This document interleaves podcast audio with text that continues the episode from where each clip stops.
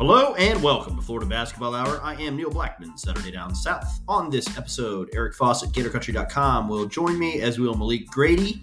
Malik uh, has been running a amazing Twitter feed of Florida's transfer portal talk targets. He will talk transfer portal with us. So we hope you guys enjoy the show. Lots to do, even though the basketball season is behind us. Um, thanks for listening.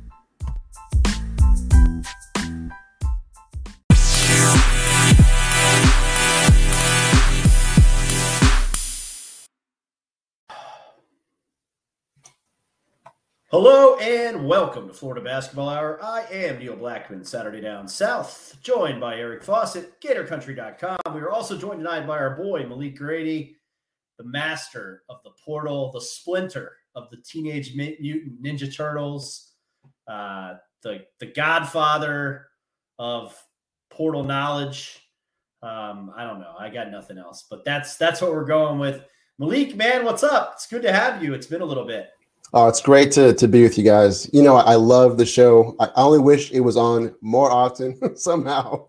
Uh, kind of like uh, you know, these lockdown Gators things, but uh, every episode is a treasure. You guys are treasures. Um, I know some people get, get mean with you sometimes when, when they're frustrated with the teams, but it's nice to see the passion for basketball and you guys giving the goods every time. Thank you so much, Malik. It's so good to have you on. You're one of the original listeners, I think, and you're also one of those kind, like one of those guys that, like, I don't really remember when we first talked. Like, I don't remember when we, you know, kind of met. Just like as as long as I've been, you know, caring about Gators basketball and been on Twitter, you have been there, Malik. So I know you're one of the initial listeners to the podcast, so that's great. So it's uh it's good to come full circle and have you on again. It is, it is, and I got I got my. uh evening libation here in my my goat mug. Danny Wuerffel honoring the goat, greatest quarter Florida quarterback of all time. I said what I said. Four-time SEC champion. How many did Tebow win as a starter? One. Don't cry about it like Timmy though. Um, so we're coming out hot tonight. Uh, and speaking of hot news, Colin Castleton has decided to return for his uh, senior season. Yes, he was a senior this year. Whatever. Um, super senior season. Colin Castleton, obviously an enormous win for Todd Golden. Something we teased a little bit on the last on the last podcast, Eric. Um, that you know it was possible that he may just value the college experience and think, hey, there's a pathway for me to to make some NIL money and and get back uh, and work on some things playing a lot of minutes. And to me, or league or the with the political situation in Europe, wherever he might have landed over there. So your thoughts on uh, on that news? Obviously, kind of changes expectations, even just on Twitter. You know, we know how rational Gators Twitter is, and we saw um, obviously immediately rational takes about Florida's ceiling now that that that all SEC center is coming back.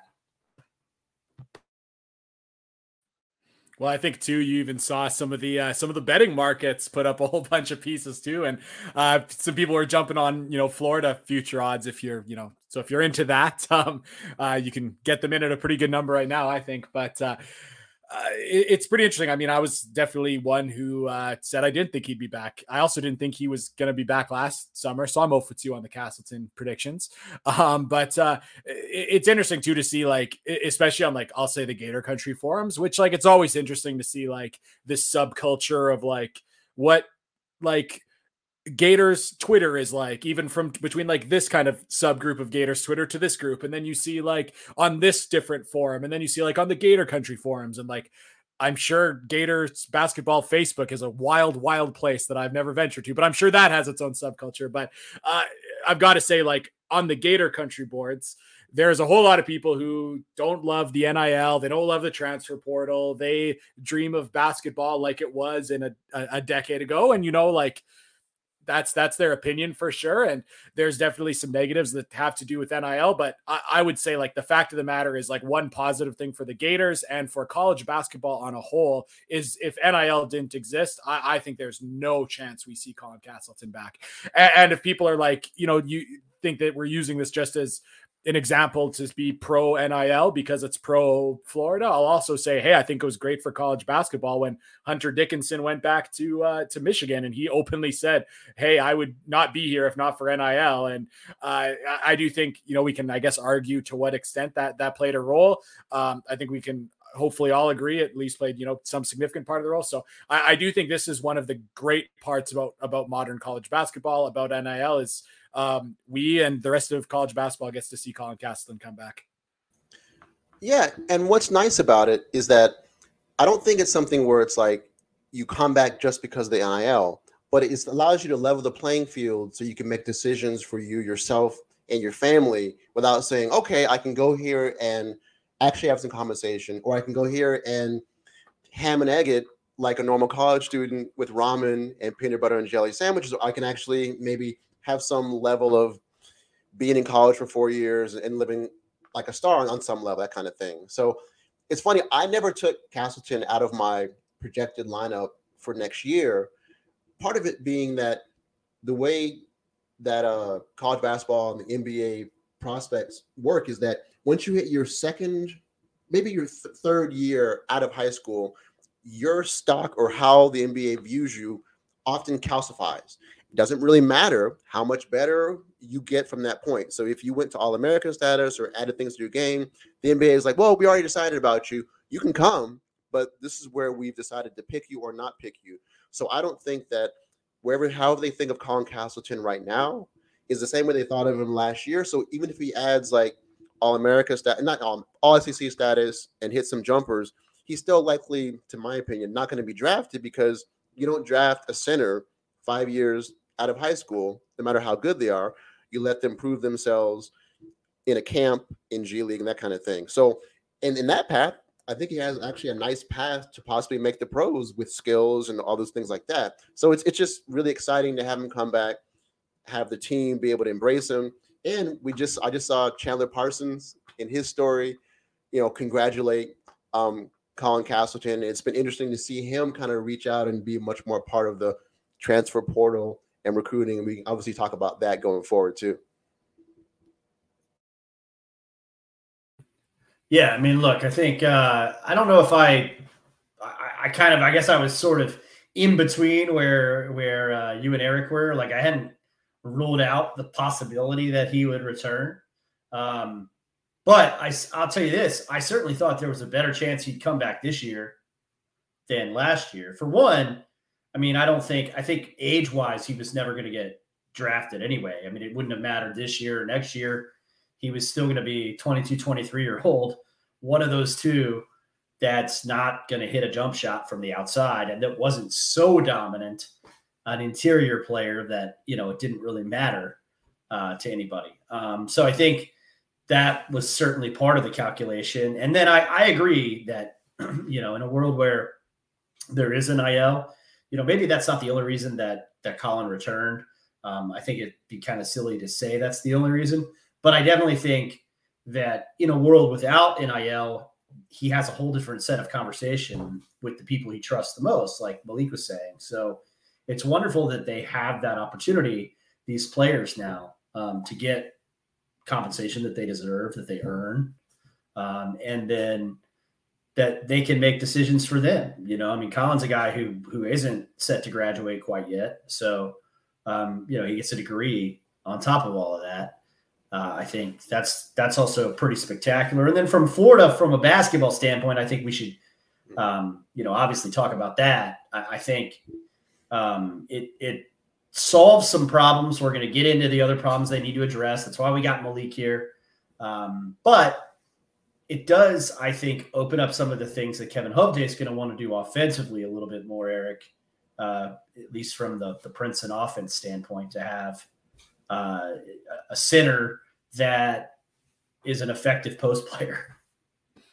Yeah, I think the basketball fit was a pretty like that. That is one thing. Like for Florida versus other teams trying to keep their fringe NBA guys at home. Like, I, I, do think Florida's basketball fit was a pretty good selling point in that you've got both what San Francisco was doing and uh, what Richmond is doing, and uh, all their their kind of Princeton stuff. It all requires a center that can really pass the ball. Uh, requires the center to have the ball in their hands. Uh, requires the center to have the ball out like near the perimeter where some threes can be shot. So like in terms of everything that Castleton would would want um, from a basketball standpoint for this year, in terms of everything he would want for opportunities to get better skill wise and and and maybe prove what he can do at the pro level. Uh, like Florida's system, like if it's what we're all assuming it's it's it's going to be, it, it is a perfect kind of selling point to a center. Like and, and, one thing too, which is maybe an indication as to why Florida we, we maybe or someone like me should have been a little bit more confident that that Casson was coming back was just looking at Florida's you know recruiting board here for tr- grad transfers they were not going after a lot of centers so that probably showed some confidence in um, in bringing him back. But even if they were kind of recruiting a center, it'd be like, hey, all these coaches can tell you all they want about you know like how you're going to be used, but look at how San Francisco played, look at how Richmond played, and this is the offense we're going to use. Like, go look for yourselves. There's like let's, let's make no mistake about it. These these centers are a, a key key point, and also, I mean, I, I kind of doubt that Todd Golden would say this, but what he could say was like, hey, you know how you got the ball thrown to you in traffic and got doubled and triple teamed while no one moved around you and gave you an outlet, and then people, you know, yelled at you for turning the ball over. Um, like that's not going to happen in our offense. So that would be another style that, that one could use. Um, I, I kind of doubt it would be phrased that way, but uh, it, yeah, it's a it's a center focused offense. The Gators needed that guy. Uh, it's a great sell, and, and I think it's going to be pretty easy for Castleton to see a situation where he's going to be, you know, one of college basketball's best players. And it's interesting. We obviously talk about how he's going to fit in offensively, and it's kind of curious that with Todd Golden, we've talked a lot about the offense, but he's the guy who was the defensive coordinator at San Francisco before he ascended to the top job. And I think that's more important to him than a lot of people think. Obviously, for selling points, for the press conference, the offense is what's going to sell. We have an offensive coordinator. But the centers that, that they were going after, they were going after some really good centers in the portal I'm sure they were telling them this is contingent on if Castleton leaves, so it's kind of a slow play, but we want to make contact, that, that kind of thing. But the reason why Golden went and spoke to Castleton first, as Castleton said, he went and met with his parents and sold them on coming back as well, is because this is an all SEC level defensive center, a guy you can funnel guys to, a guy who's you know he's not necessarily great in space, but he's a guy who's has shown to be able to be an anchor of an, an SEC defense some of the other transfer guys coming from mid-major places, you, you, would have had to project that and hope for that. And you look at other guys kind of having that big lit wingspan. So I think he can be the anchor of whatever Todd Golden wants to do. As you said, that he has often three ways that he wants to cover a pick and roll, whether he wants to ice, whether he wants to drop, whether he wants to blitz, all those different things. He can do all those things with Castleton. Obviously, you want to teach them how to do it, but I think he's got to be very excited for having the anchor to what his defense is going to be Obviously, he has some other pieces to put in place, but it seems to be coming around. Now, Eric, what what kind of coach would just throw it in to Colin Castleton with him triple teamed and nobody? I mean, in what universe would? I hope it, what's going to be so funny is like people are going to screenshot this video and be like, "See, Mike White Stan, Neil Blackman. I knew it. Oh, it's gonna be it's gonna be this one. This is gonna be one of those things that like needs to get fact checked because someone's gonna be like, "Here's Neil Blackman from 2019," and uh, there's gonna need to be like, uh, what are the what are those like Twitter like this has been you know independently, but yeah, Malik, I think you just kind of like alluded at maybe a conversation we had over DM or something because I was tweeting out how San Francisco actually does guard pick and rolls in a number of different ways. They were um, aggressively hedging sometimes, and then they were aggressively dropping other times. And um, I, I know that you tweeted or messaged me or something, and other people too were just like, oh man, like te- like teams teams do this, like they're able to play more than one pick and roll defense, and like I, I didn't really want to be rude, especially at the timing, but it's like, yeah, no, this is how like most teams operate, where you're able to play multiple pick and roll defenses, which especially when like it's one of those things too, where you talk to various coaches at various high levels of basketball and you say um like hey you're playing a really good pick and roll guard what's the number one thing you want to do to try to slow down this guard almost every single one of them will say, "Well, you want to change the look." Um, that was that was not the case at Florida, where they only really guarded pick and rolls one way. And I'm I, I know there was a little bit of subtlety to the ways that they they they influence the ball but like generally speaking it was a big man getting up to touch stringing out those pick and rolls and putting yourself in you know some difficult situations at the time in the back end so i do think that that's one thing that is pretty great about todd golden and his defense is that florida is not going to play one pick and roll and and ride or die with that they'll they'll I, am certain they will guard pick and rolls in a different way. And to do that, you need someone as as mobile as Colin Castleton to be able to hedge hard when you want when you want it, and like you want someone who's going to have that length and that rim protection ability when dropping. And um, that's going to be something from a schematic standpoint that I'm like really interested in because like last year when we are talking on the podcast, it's just like, well, how is Florida's pick and roll defense that we know what they're going to do. How is that going to work against Scottie Pippen today after it didn't work the last two games? And that was kind of the podcast discussion. Now it's going to be like, hey, how are they going to guard pick and rolls? Are they going to double tag this one? Are they going to ice these? Like, are they going to down these ball screens? Like,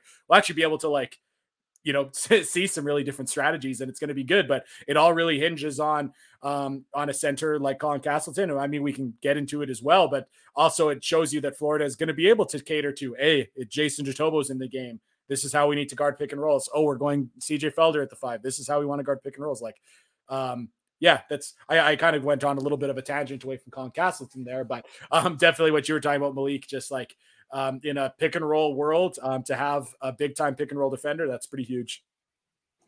And it was interesting how um some of the uh, arguments and conversations I was getting into with with my, my basketball friends suddenly shifted to how important and should the importance of the backup center now come into play and how so to go from who are we going to have at center if Castleton leaves to suddenly being able to worry about the 10 minutes per game that he's not in is definitely a welcome change um, in terms of a void for your t- for your basketball team.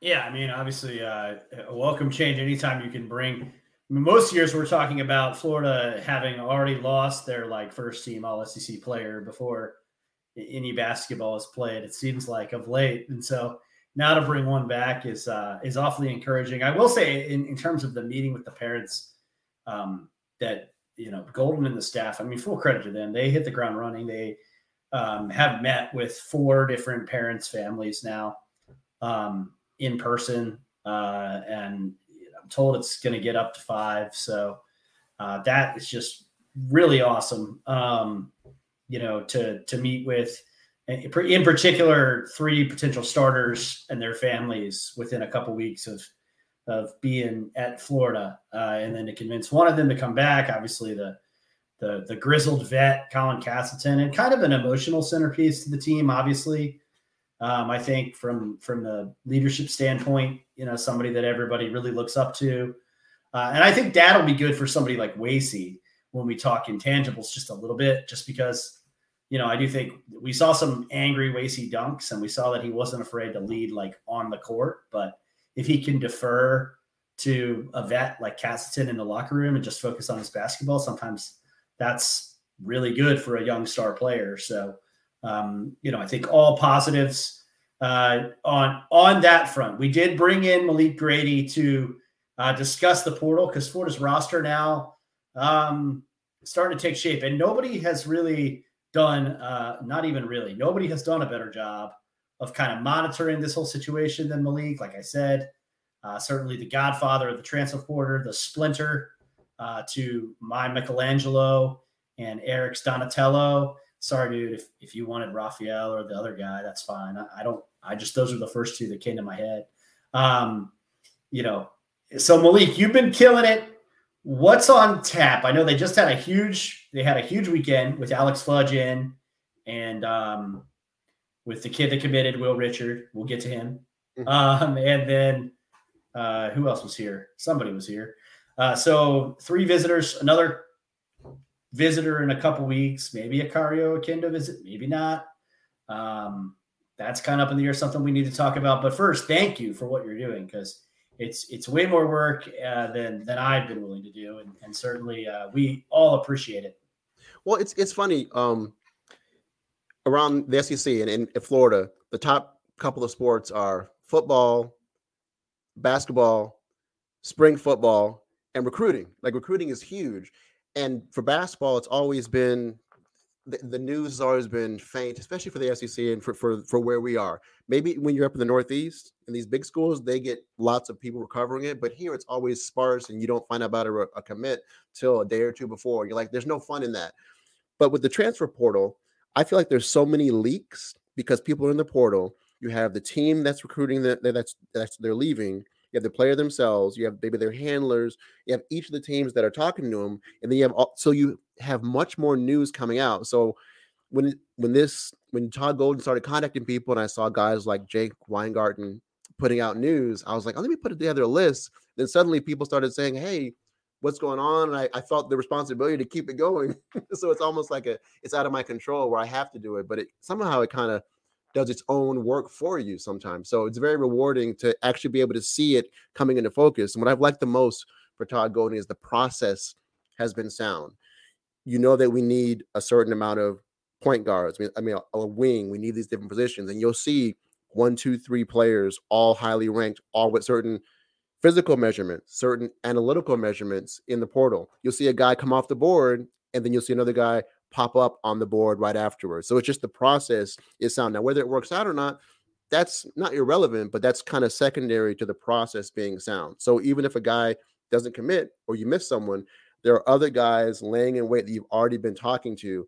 I don't think that was the way it was before. Before it seemed like they focused on a few guys and gave them the hard press and either got them or didn't get them and then maybe had to scramble. So it's just it's nice to see that.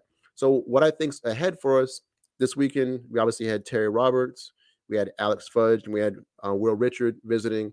Other ones we know about, um, we got the the commitment from Will Richard. Terry Roberts put out a nice um, photo shoot of what he his visit. We're hoping he kind of pops that kind of thing, but he's obviously visiting other places possibly. And then we wait on Alex Fudge, who, depending on who you talk to, it's imminent, or we're waiting, or what's going to happen. But uh, and again, with Alex Fudge, it was something where it was completely quiet. No one knew until someone said, Hey, I think I see Alex Fudge at the baseball game.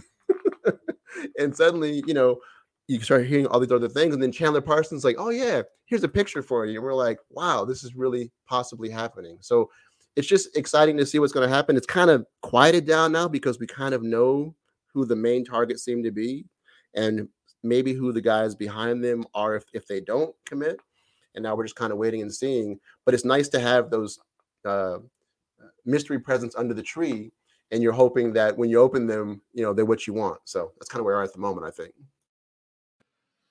Yeah, Malik, you are doing the Lord's work. Uh, again, if people aren't following Malik, like he is like so much better than I am to follow transfer stuff, so much better than Neil, so much better than anyone. Like Malik is the one-stop shop for for transfer news. And the other thing too is like I really don't think that like the the market is what it is. Like there's going to be a lot more players to still enter the portal. There was a, a bunch of really good players to hit the portal today, and, and, I think there's like there's still coaching changes to be made. There's still guys that are sticking around some mid major situations to be like, hey, who like who's my coach going to be able to bring into play with me? Oh, they missed on their targets. Okay, like you know, I, I, gave them a chance, but now I'm going. So I still think like more names are coming, so we could have something kind of um, ramp up. But uh, like you said too about like the process, Malik, and what Florida is looking at. Like that's one thing too that I, I think that the previous staff maybe missed out on is like like basketball is a game of markets and it, like right now the inefficiency are like big wings that can score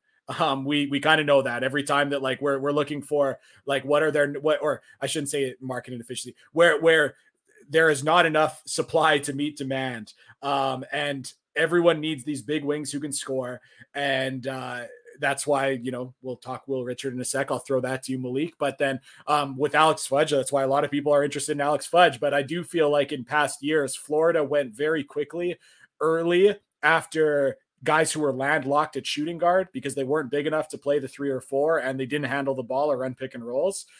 And some of those guys were, were good players in a vacuum, don't get me wrong, but there is like, there's no deeper position than shooting guard in, in college basketball. Like guys who cannot play really play the wing, guys who cannot play point guard, but are like you know, six foot three guys who can shoot a little bit and, and score a little bit. Like that is by far and away, like that is where the most supply is. So when it comes to like seeing Florida's targets, like to see them go at Will Richards so aggressively, so quickly, that makes sense to me. There's not a lot of wings out there that can shoot like that. Um, to to to go after Alex Fudge, um, yeah, there's not a lot of guys that are six foot eight, long, athletic, top 50 recruits. Like, so that's one thing I really like about the process is that you're seeing like, okay, college basketball is a market. The transfer portal is a market. There is not a lot of these players on the uh, out there, there's a whole lot of shooting guards. If we decide we want shooting guards that can't play the point, we can circle back and get one later. Uh, we're going at what we really need. So um, that's something I really like about the process. So I'm glad you brought that up, Malik. But um, I would uh, I would love for you to kind of introduce uh, uh, the player that that Florida did get the commitment from. Um, they didn't let him leave town without it, so that's pretty cool about their about their uh, their sell job there. Um, but Will Richard, what can you uh, say about him, Malik? Well, and the other thing that's it's been nice is that because the because the transfer portal combined with the free waiver is that you're not limited to guys who are graduate transfers or maybe the the off guy that maybe is graduate but has a year or two left like when Cam Johnson transferred. It's guys that can be coming off their freshman year or their sophomore year and have a couple years ago and that's where Will Richard comes in. Um, he had a great freshman year.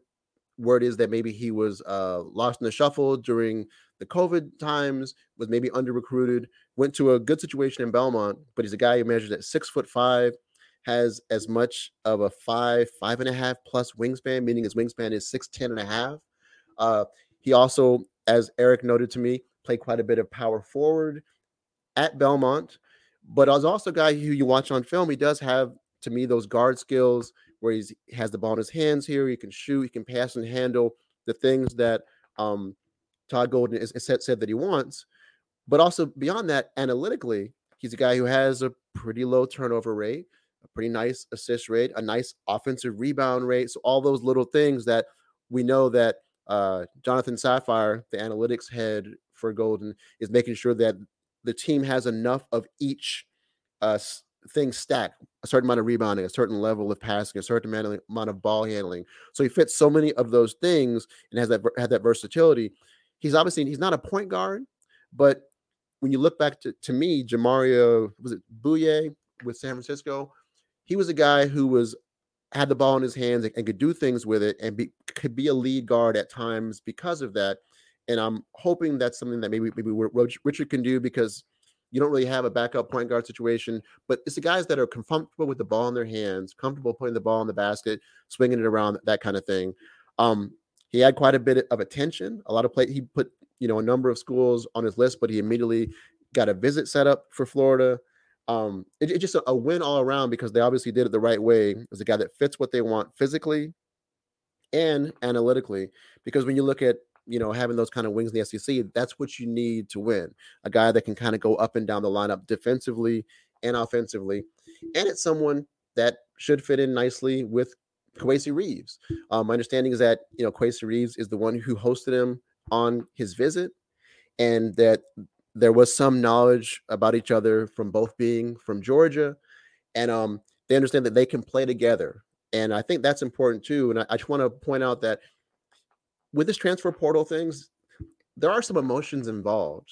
That when you're bringing in new guys and guys are remaining, and when you're bringing a guy that's at a position or might be taking playing time from someone, that's a delicate situation that an any coach, but especially a new coach and staff, has to handle delicately. There might be families involved and that kind of thing as well. So to be able to navigate all that, and so far have it look nice, where obviously uh, Will Richard spoke nicely of Kowacie and come in. It's just a nice way to start that first week, and especially to have it happen quickly. It could have dragged on for a couple weeks. He could have visited. This, he wasn't highly recruited out of high school. I'm thinking a lot of these guys are going to want to have visits all over the country if they can. But to say, hey, listen, I'm shutting it down. I'm coming here. I'm not sure when I'm coming to Gainesville, but this is the place. I'm putting it on Instagram. I'm putting on pictures and, and getting it done. So it's kind of exciting on a, a number of levels. Yeah, it is exciting. I think um, I mean it's a lot to unpack between what the two of you said. You know, as a player, um, physical, uh, I think big time upside defensively when you watch him. Um, reads the game well, reactive guy that's gonna with has a six ten wingspan, so he's gonna be able to get out in the passing lanes, I think, and, and disrupt some things, which, um, you know, I, I noticed San Francisco likes to deny ball reversals. Um, some they do a bunch of things defensively, but that's something that they've certainly emphasized in West Coast Conference play. Um, so I think he he fits in schematically for them as a defender too, whether it's at the two or he's spelling time at the one for whoever they bring in as a point guard. We'll get to that. Um, not an elite three point shooter at 31%. Um, that's fine.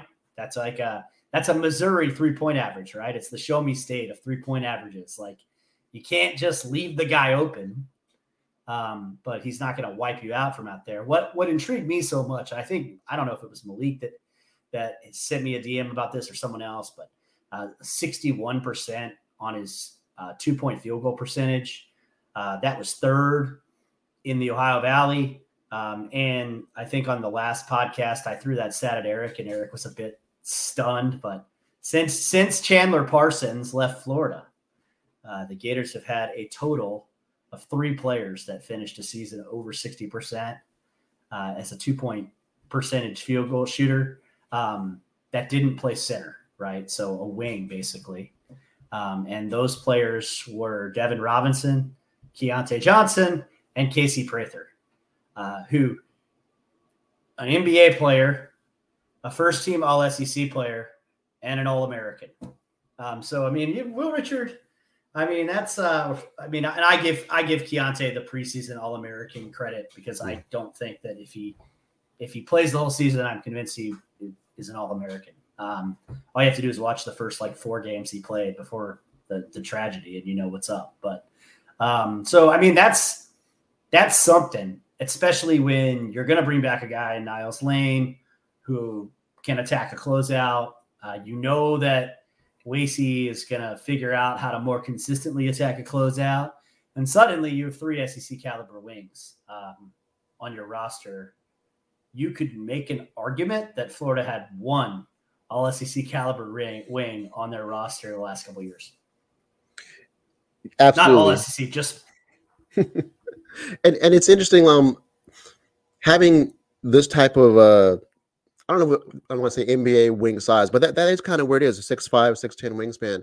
Um I recently actually just earlier last night I became co-host of the Close Up Magic with a friend of mine. It's an Orlando Magic podcast. So we follow a lot of different NBA things. So I have a friend of mine, uh, Richard Stayman, who's Mavs drafts on, online, and um, he was telling me some things about Will Richard and kind of that that size. But also, you look at guy like Sam Vecenie, who's a top uh, NBA draft analyst. He went out of his way to say, "Oh, I see Florida got Will Richard. I've been eyeing him. He does this, he does that. Some intriguing things that we saw.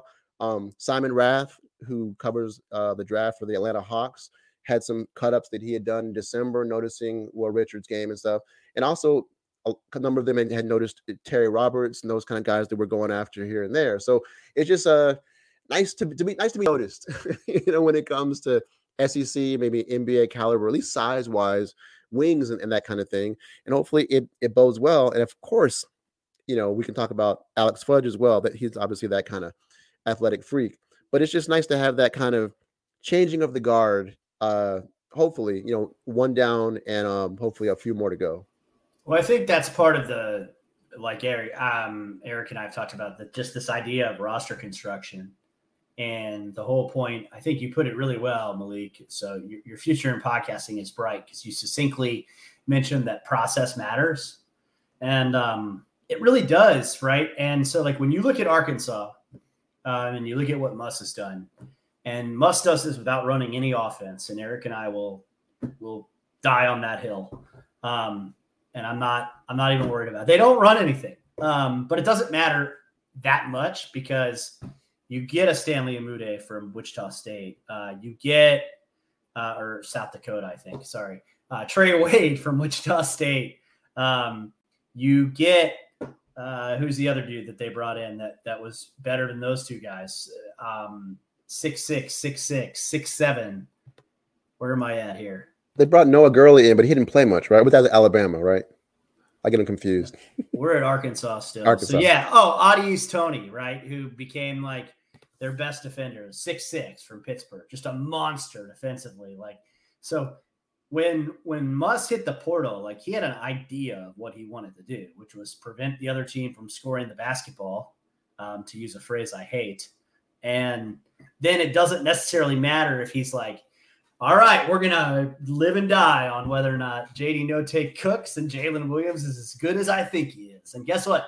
Jaylin Williams was as good as Muss thought he was, and most of the time JD Notae cooked, so they were fine, uh, even though they don't run anything.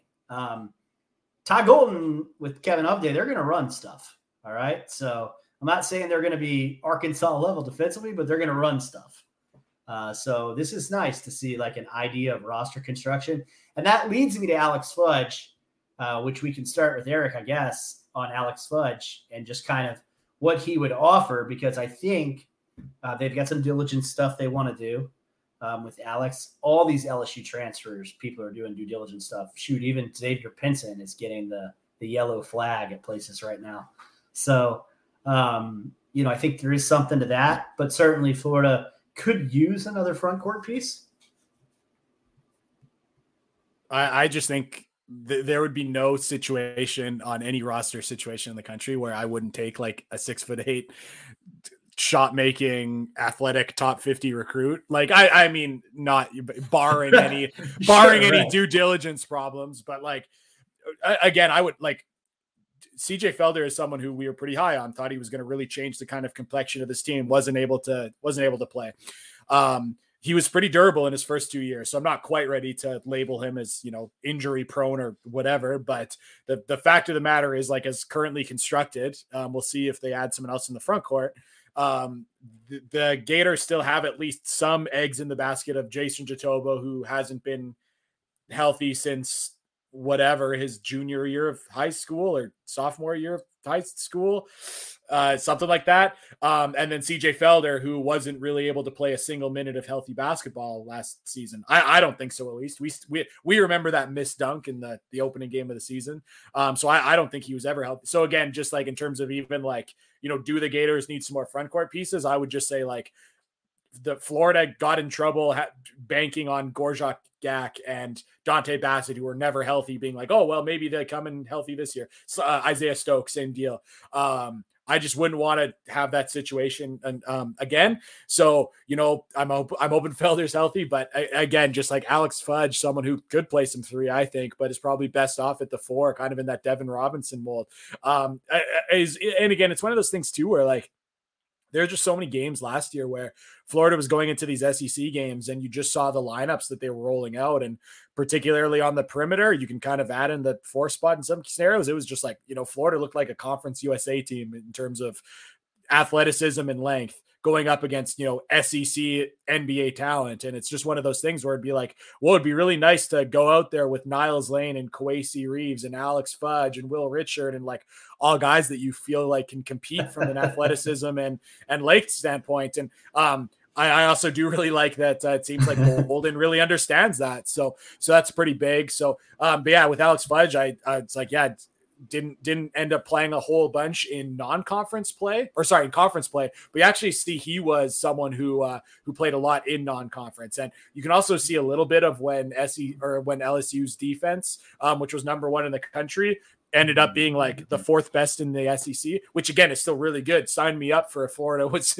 able to get back to fourth best in the SEC. And I'm not saying that's exclusively because they stopped playing Alex Fudge. I think it's a lot of you know teams started to figure out that triple switching scheme and uh, the novelty that it was kind of wore off. But I, I think you do see like when LSU was at their best, it was like, oh, their starters were just like dogging teams defensively. And then here comes Alex right. Fudge, the six foot eight athletic guy off the bench to stay, and especially right. for that LSU team that wasn't particular, particularly long. So, um, I, again, we never saw the shot making that I thought we saw in high school, and that's something that you know when we were talking about him as a recruit on this podcast, it was like this could be our NBA, you know, shot maker um, right. at six foot eight. I don't think we really saw that, but maybe that's still there. But if nothing else, just big time athleticism, big time defense.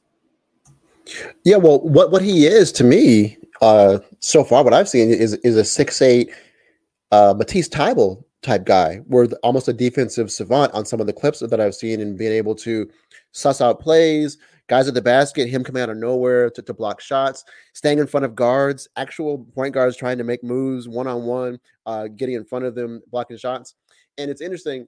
I don't know if people notice if they've been following my transfer portal long thread, which is, uh, you know, Phantom thread now. It's ridiculous.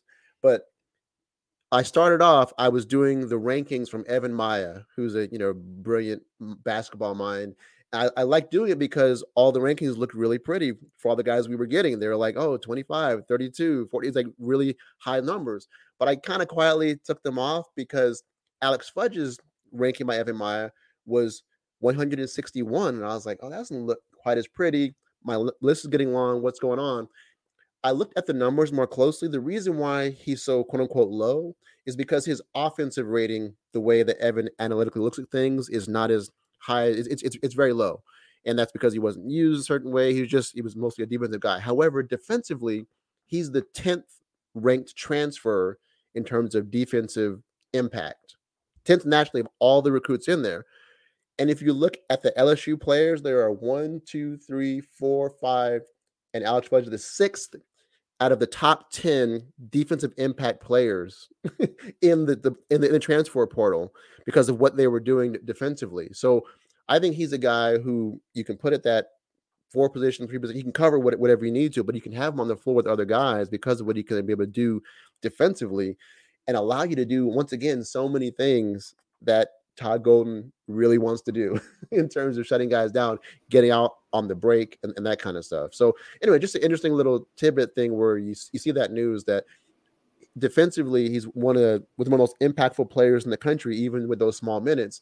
And offensively, if he's out in transition, if he's in a certain system, you know, I'm sure the offense is, is going to come. You saw him hit some shots here and there, but if he's just finishing, I mean, that's going to be some very efficient offense right there, you know.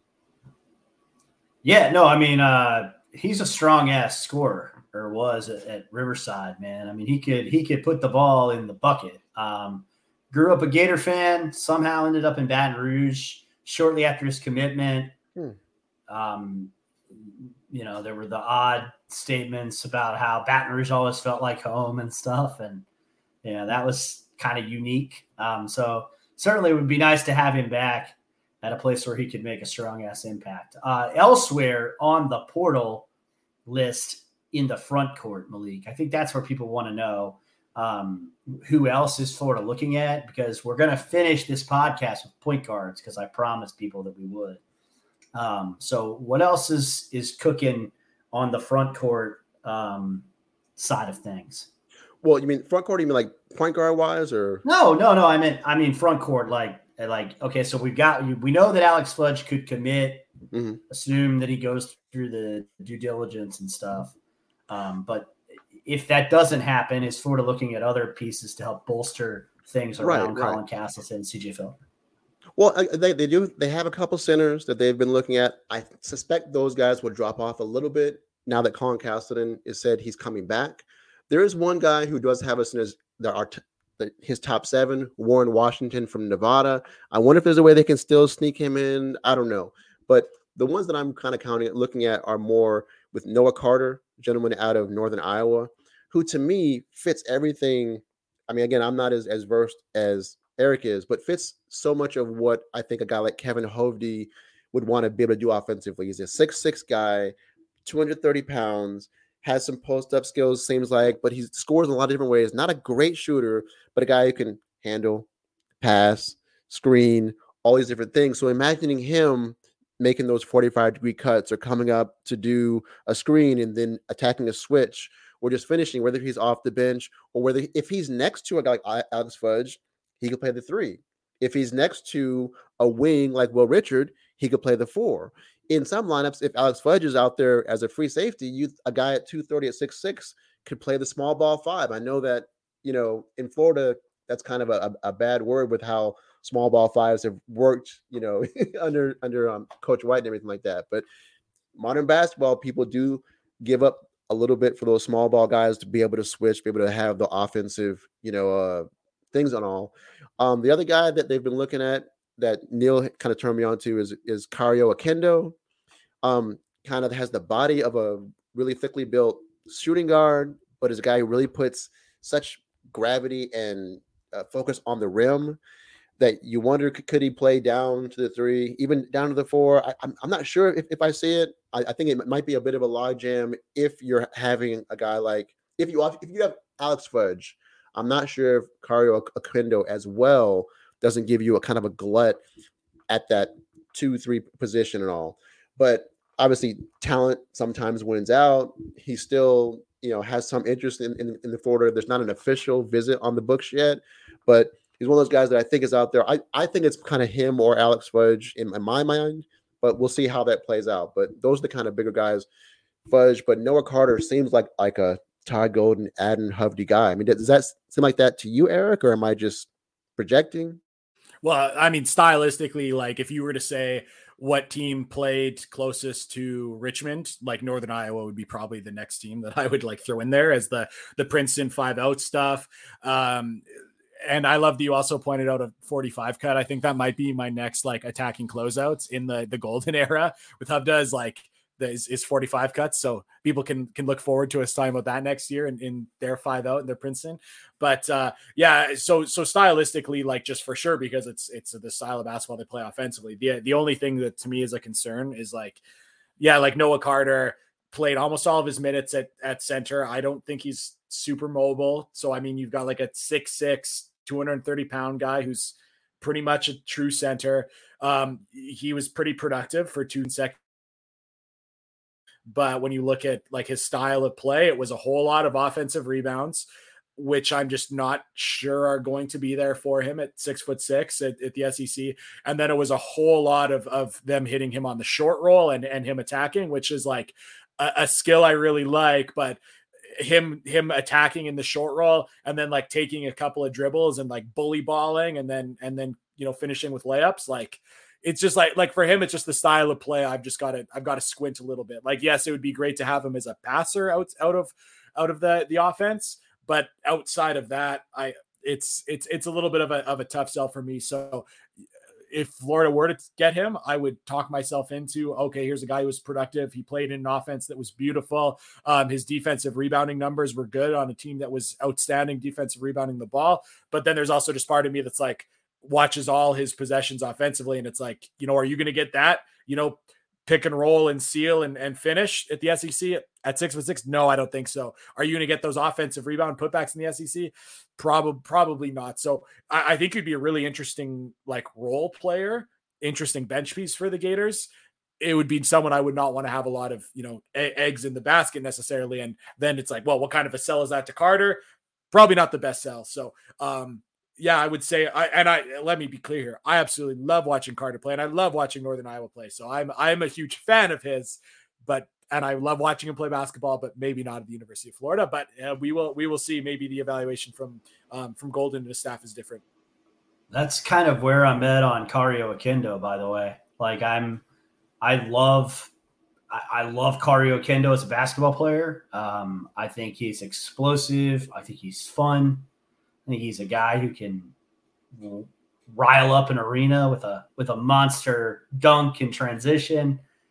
I'm just not sure that um, he's going to necessarily fit what Florida needs uh, completely from this roster construction idea that we're talking about. Like if it's a if it is an either or, and I think Malik might be right about that. Like if it's an Alex Fudge or a Kario Oquendo, I would rather have Alex Fudge.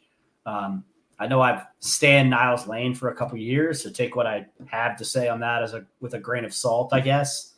But um, you know, Lane was a top twenty points per possession defender in the country uh, per hoops lens. Um, you know, Kario Oquendo was outside the top 100, so you know that one of them is a better defender. Lane is a little bigger, um, believe it or not, uh, and you know. Uh, if Lane shot the volume of three point attempts that Kario Oquendo shot for a terrible Georgia team, would Lane make 27%? Maybe. Um, so I don't know how different those two players necessarily are if you like really start thinking about it from a basketball standpoint, with the exception of the fact that Kario is probably better at handling the basketball right now. Um, that's totally fair to say. Uh, and, you know, we haven't seen Lane rebound consistently because the prior staff play, didn't play him for 13 games. So we don't know if he's a guy that can have the types of games that he had late in SEC play where he gets six, seven rebounds because he's physical and aggressive down there. Um, so I think you don't want to, to Malik's point earlier, which is a great one. There is some sensitivity with these portal issues, probably why Golden's meeting with so many parents. In addition to that, hey, I've got to put together a roster, Niles. Let's not freak out when I bring in the first wing, right? Um, you're a big part of what I want to do because we care about analytics. And if there's a staff in the SEC that knows you're a top 20 defender in the country, points per possession wise, it's us. Don't worry, buddy. Uh, you you bring in Kario Oquendo, maybe he's a little worried, and maybe rightly so. Yeah, one, and I also think, I think it's more likely that a player like Noah Carter from North, Northern Iowa, who maybe wants to show himself from the next stage, but says that Florida was his dream school, um, actually locked in a visit despite knowing other guys are being recruited. Visited Missouri, but then immediately retweets some things from Florida, that kind of thing. So to me, you know, also follows Noah. I mean, um, also follows Terry Roberts on Instagram, that kind of stuff. Those connections type of thing. So maybe he's he, he seems willing to be slow played, which is what I'm seeing. So I mean, he's more willing to possibly take a role than a guy like Kario Oquendo, who is 22 years old, will be 23 in January, was the leading scorer at an SE school, dunking on national TV against Auburn. To say to him, "Hey, come in, play a role. Uh, we'll see how it goes." When you have possibly Georgia, Oregon, I'm not sure what schools he was referring to in his little cryptic emoji tweet, but the schools he's going to, I mean, think he's thinking of playing big minutes, starting big time, not necessarily the type of role that may be available if he's a six-four player at Florida. So that's something that to keep in mind for that, in my mind. Yeah, it's it's that that's fair for sure. I mean, what the the buy into different roles is is pretty big because bringing in an Oquendo, there's a pretty big opportunity cost there when you look at some of the other some of the other wings. But like Oquendo is honestly like bordering to me on good enough that if he's interested, you take it and you feature him. Like with all due respect to Colin Castleton, who we all love, would it shot like let's let's say that Oquendo ends up on you know insert whatever SEC. Let's say Missouri would you be shocked at all if Oquendo's a better SEC player than than Colin Castleton next year? I I wouldn't be. I'm not saying I, I think that's the case, but it wouldn't be shocking to me. Maybe you guys disagree. But like if you're like, okay, like yo, we've got Colin Castleton, let's let's build around him, let's feature him, which I think Florida should be doing right now. Well, it's like, oh, but there's like a similar, similarly productive player, but he's on the wing and he can get big buckets in the clutch in a way that you know front court players can't. Like I, I can certainly see why why Florida would be would be thinking about bringing him in, and then like you said, Neil, just like, hey, you know, to the other guys, and, and then you say like, hey, you know what?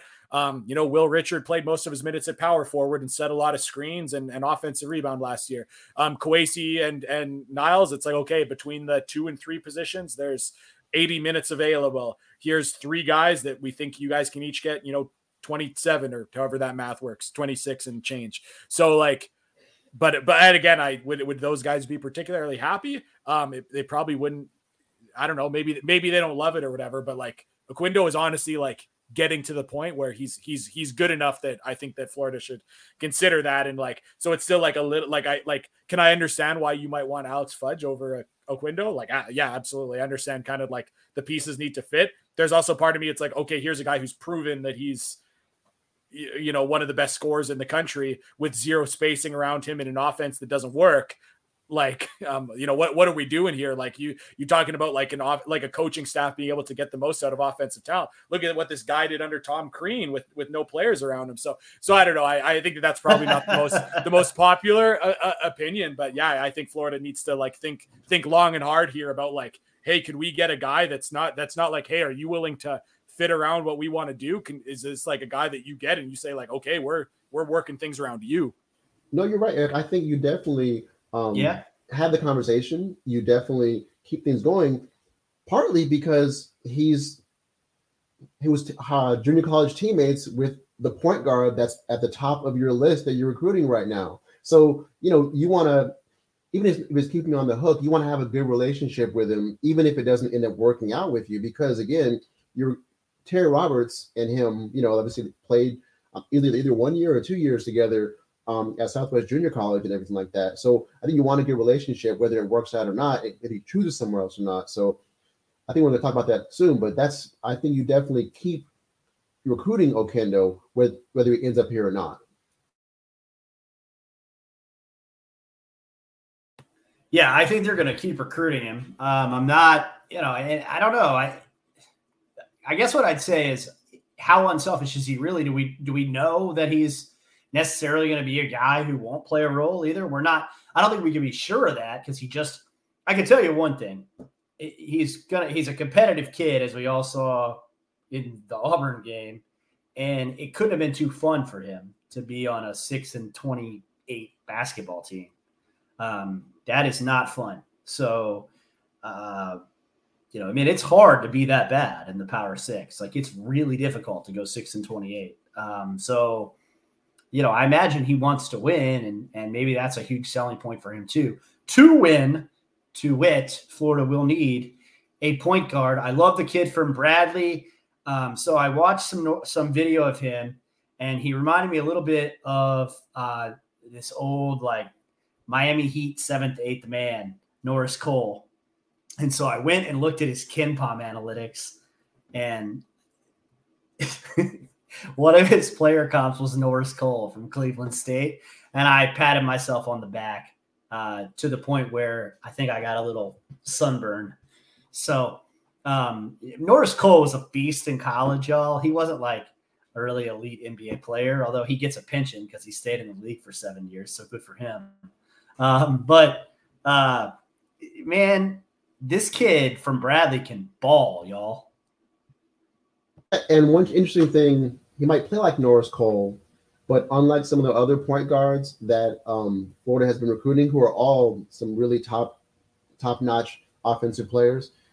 Once again, going back to the defense, Terry Roberts is six foot three with a six foot seven wingspan. He's the only one among these point guards that has that kind of physical frame that you can instantly see in the SEC, see affecting games defensively, whether he's shot is hitting or not.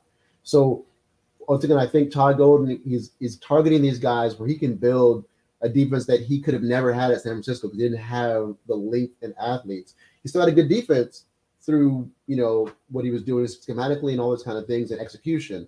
But to have that physically too, and then put in the offense, you could have something special. It's not a done deal with Terry, Terry Roberts. I don't think he has other schools that are in, involved, but obviously Florida has to feel good about him. But uh, he's different than the other point guards they're they're they're going after, and pretty special in terms of size. I think he's just fantastic. He's definitely my favorite player on on Florida's board, and I like too. Like he's so different than any of the point guards that Florida has had and I don't know. Maybe you you got you guys have to go back to your memory banks because like Florida has been so much about the like, you know, it was the smaller, speedier, you know, quicker guards, and that's kind of what we saw in the Mike White era, and even going back to you know the Billy Donovan era was yeah, it was like you know smaller, quicker, defensive minded point guards, and then it was you know like with a brief departure of of, of Andrew Nembhard, who is of course a little still not someone who is gonna you know come turn the corner on a pick and roll and go dunk it with two hands. Like I, I just like like maybe maybe part of it too. I'm like oh I, I'm really considering you know Quindo more than a lot of other people is because like if there's one thing I'm really hoping for moving forward is that the Gators have like guards who can attack off the dribble and get in the paint and like I I, want guards that are getting downhill and getting paint touches and um, to see like Terry Roberts who is like so physically imposing, so explosive, like so like functionally explosive with his first step, like that that's that stuff it, it excites me greatly. And uh, um, to also see like he's someone that I like watching him play like that explosive first step is what kind of really comes to mind. And him, his highlights of finishing above the rim are pretty special, but he's also a guy who was like top 50 in assist rate. So it's not like he's like, I, I, was going to maybe make a disparaging comment to like a John Wall or something like that. But, you know, there's particular explosive point guards in that mold who are not known as like, you know, someone's like, oh, well, that's not really a point guard. Well, it's like, well, he's going to dunk on your head and then he's going to make like the right read out of a double team next time down the floor. So, like, this, like, he just really checks all the boxes to me. The one thing that I would say is like, not like like I don't think he's a stellar shooter. He shot 34%. It's pretty interesting. I was looking like his first year of JUCO, he was like a 30% shooter. Then the next year he was like a 31% shooter, but on four attempts a game instead of one and a half. And then this year he was like 34% on like four attempts per game, which is which is good. It's not it's not bad, but like uh, not a great free throw shooter. I think he shot 70% from the free throw line, which is, you know, not quite what you're looking for, but like generally speaking, whether it's his measurable style of play, like to me, it's just like he checks a whole lot of boxes. I'm honestly shocked that his offer list isn't like more ridiculous than than what it is. I'm kind of hoping that the reason why the final offer list for Will Richard and Terry Roberts um, wasn't as spectacular as it could have been is because of the chilling effect that people know that Florida is in so good with them that they had to move on. That's what I'm hoping is that the list would have been better if people thought they had a chance at them, and then we'll say, "Oh no, they knew gold was in." Now that's that's my optimistic, you know, after the fact narrative, but we'll see how it plays out.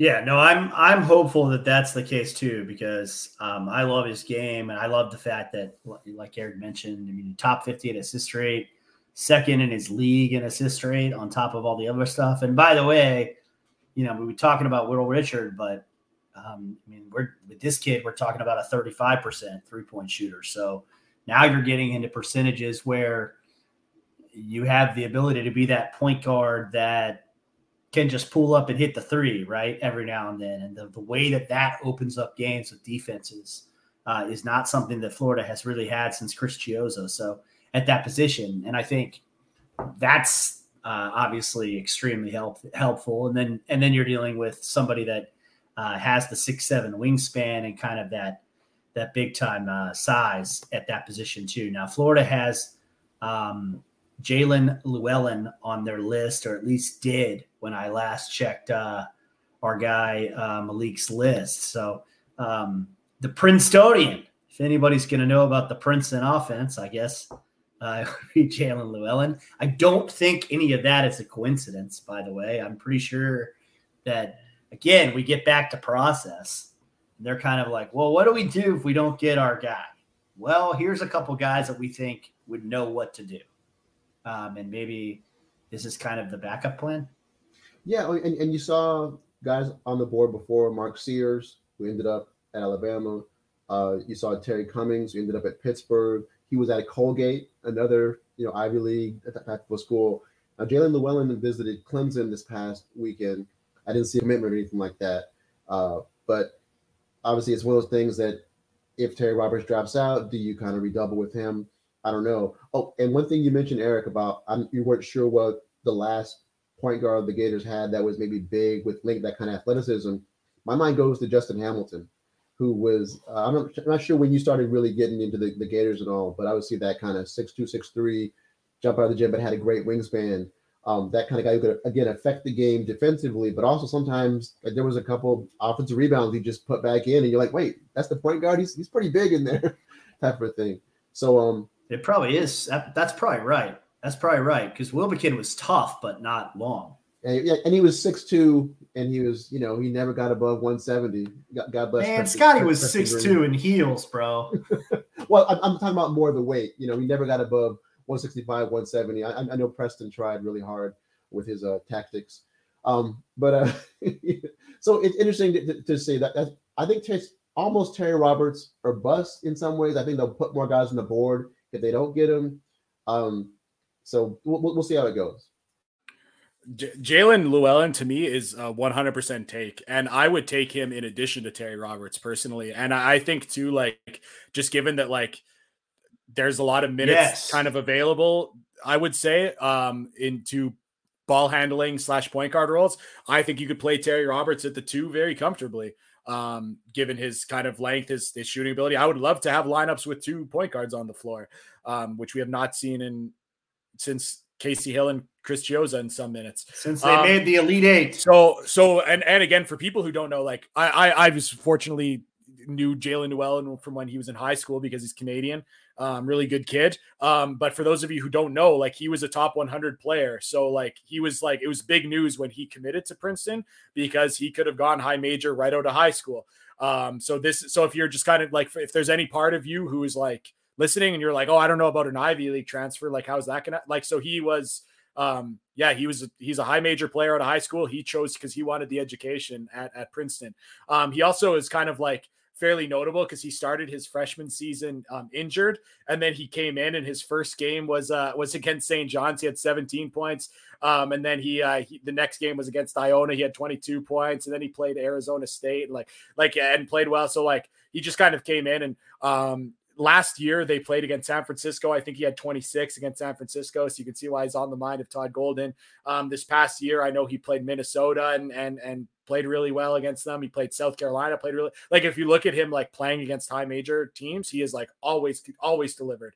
So and, and I think that you know Princeton was a top 100 KenPom team for for much of the season. So he's just like unquestionably a high major player. Like like they're like they're just like you don't need to like you don't need to you know convince yourself and squint. It's like here's a top 100 player who's always played well against top competition. Then you factor in that um you, you know you factor in that uh, obviously that he plays in the style of basketball that the gators are probably going to play. But um you know again just is he someone who would like to come to florida and be backup point guard to terry roberts? You know hopefully. And then like maybe it's like okay you've got you know 10 minutes at true backup center and then maybe you get six or seven minutes or sorry, backup center, backup point guard, and then like you know six or seven minutes playing alongside Terry Roberts. And I don't know if those lineups would even work. We'd get to the calculator, but yeah, to me, Jaelin Llewellyn is an underrated player in the portal right now, um, and uh, he would be a take for me. And I, I, which which also just goes to the larger conversation point that you guys can comment on, maybe starting with Malik. Um, I would be totally fine if the Gators took two point guards in this transfer class.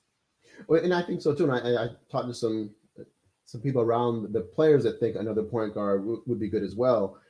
My, my, thing right now, just like with the NFL, you have different waves of free agency. You have the first wave, which is all the big name, big money guys who are coming in for starter money and starter um, minutes. And then after that's all cleared, then you have the next wave of guys that are still good, but those guys get what's left, what hasn't been taken. And I think these early guys in the transfer portal are the guys who are quote unquote the bigger names, go trying to go find places where they're going to be starters and have those those big time action. Now, if it doesn't work out, then I think they might settle for other places and all. So it's going to be interesting. I think Llewellyn at Clemson, if he commits, there, I think he has a good chance to maybe start at Clemson. So does he have want to wait, maybe be a backup here? Might you have to go for the next round of transfer guys once the smoke clears? Once you get Roberts, I, I don't know, but Absolutely, I would definitely take any two of these point guards.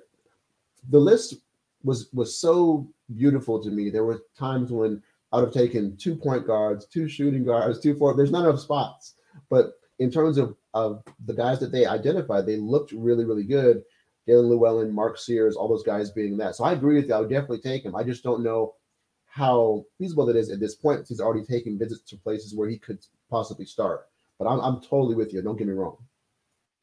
Well, I think the education piece is still important to him if you look at his list. So that's kind of a a a bit of a hit on Clemson. I think I mean pretty pretty clearly the worst academic institution on his list. Um, so we'll see if that you know affects him at all. But uh, yeah, I mean they were the Ivy League champions. But I'm glad that Eric brought up uh, the the point about him being a top 100 recruit because like that's you know, because that will be a take if he commits to Florida, and then you know we will have the people saying, "Ah, they're taking Ivy League transfers."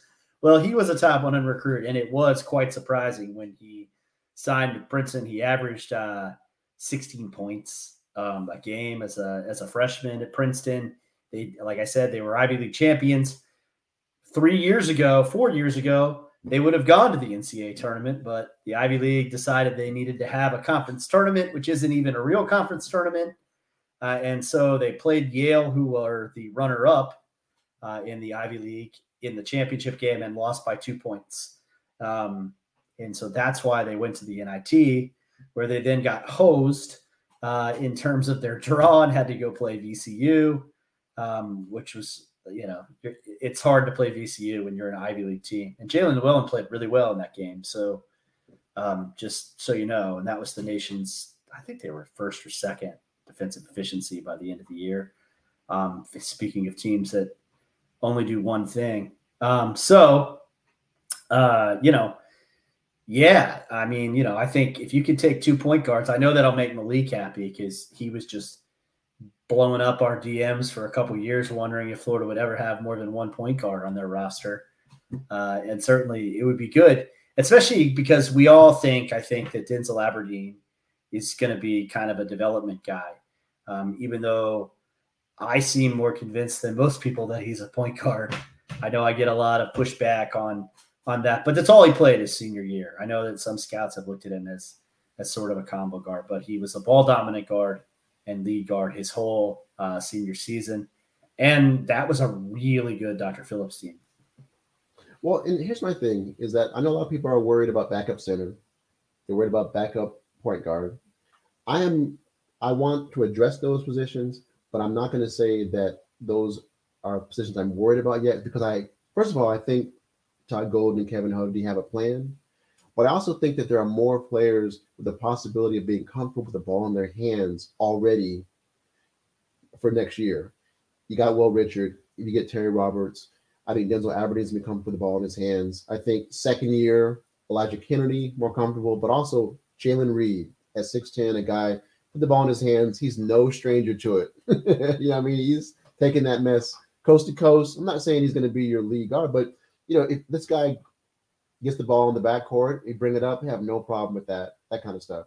So you have some guys that can get, take some pressure with the ball handling. If you expect a guy like Terry Roberts to play 30 minutes a game, you're just talking about 10 minutes a game you need need to survive, and there are options. My problem was back in the day, there weren't even any options. There was a, a point guard, and there were, you know, back in the day, one month ago. I mean, back in one month ago, but also I'm talking about like Nimrod Tishman. You know what I'm saying? Back in the day, give me some Nimrod. You know. so you know, times have changed for that. Like when you have to settle for Denzel Aberdeen, who was the starting point guard on the state runner-up and would have been state title, you know, holder. You're doing okay. A more highly recruited player than Todd Golden ever sniffed in San Francisco. So I think he's probably excited about Denzel Aberdeen a lot more than some of the you know. Just look at look are. at Ab, look at Aberdeen's offer list if you need to like calm down. Just look at his offer list, and when you see Virginia and you see Texas Tech, calm down. Um, Malik, man, so good to have you tonight. Appreciate uh, all your insight, dude. I love being with you guys. Um, one of these days, I'm gonna try to get you on something where I can have you guys talk about some of the college players going to the NBA and that kind of stuff. Because your passion for watching college basketball and willingness to not only watch midweek SEC games, but obviously you watching midweek Big Ten games, Missouri Valley Conference games, add in other letters. I know Eric's right now. He's so yeah, definitely Northern Iowa. I'm, I'm catching all those and stuff. Rest of us, our eyes are bleeding thinking about it. So I want to be able to tap into that knowledge to talk about you know stuff guys with the NBA, that kind of stuff. But you guys are a treasure. Don't sweat the mean people online. Enjoy yourselves. Basketball is alive and well in Gainesville, and you guys are a big part of it. I, more and more people are going to find you guys because good times are coming. That's so kind, Malik. Thank you. It's been uh, it's been great to have you on. And and honestly, like me and Neil were talking uh, after one of the podcasts a couple times ago, we're just like straight up like Malik knows more about what's going on in the portal than than we do. Just uh, kind of coming off the uh, coming off the season where we had some we both had some other stuff going on away from um, you know Florida basketball that we were you know working on. It was like oh man, like Malik just actually knows. So we're like you you actually are an incredible resource and like it I just point people to your your Twitter if uh, if they you know tweet at me or DM me asking about anything portal related. And um, again, I don't think the portal is going to you know slow down a whole bunch more. I think it's going to continue to be exciting for for Florida. So I, I mean, for everyone listening to this, it should be like every like as you're listening, like you should go follow Malik uh, because he is he is the best resource there. Yeah, no doubt. Definitely make sure you guys follow Malik Grady. Malik, the 5'10 freak, the splinter of the New York City sewer system that is the transfer portal. Um, and, and I mean that in the, the best way possible, not comparing Malik to a sewer. Um, so uh, thank you, Malik. We appreciate it. Everybody go Gators. Keep attacking closeouts.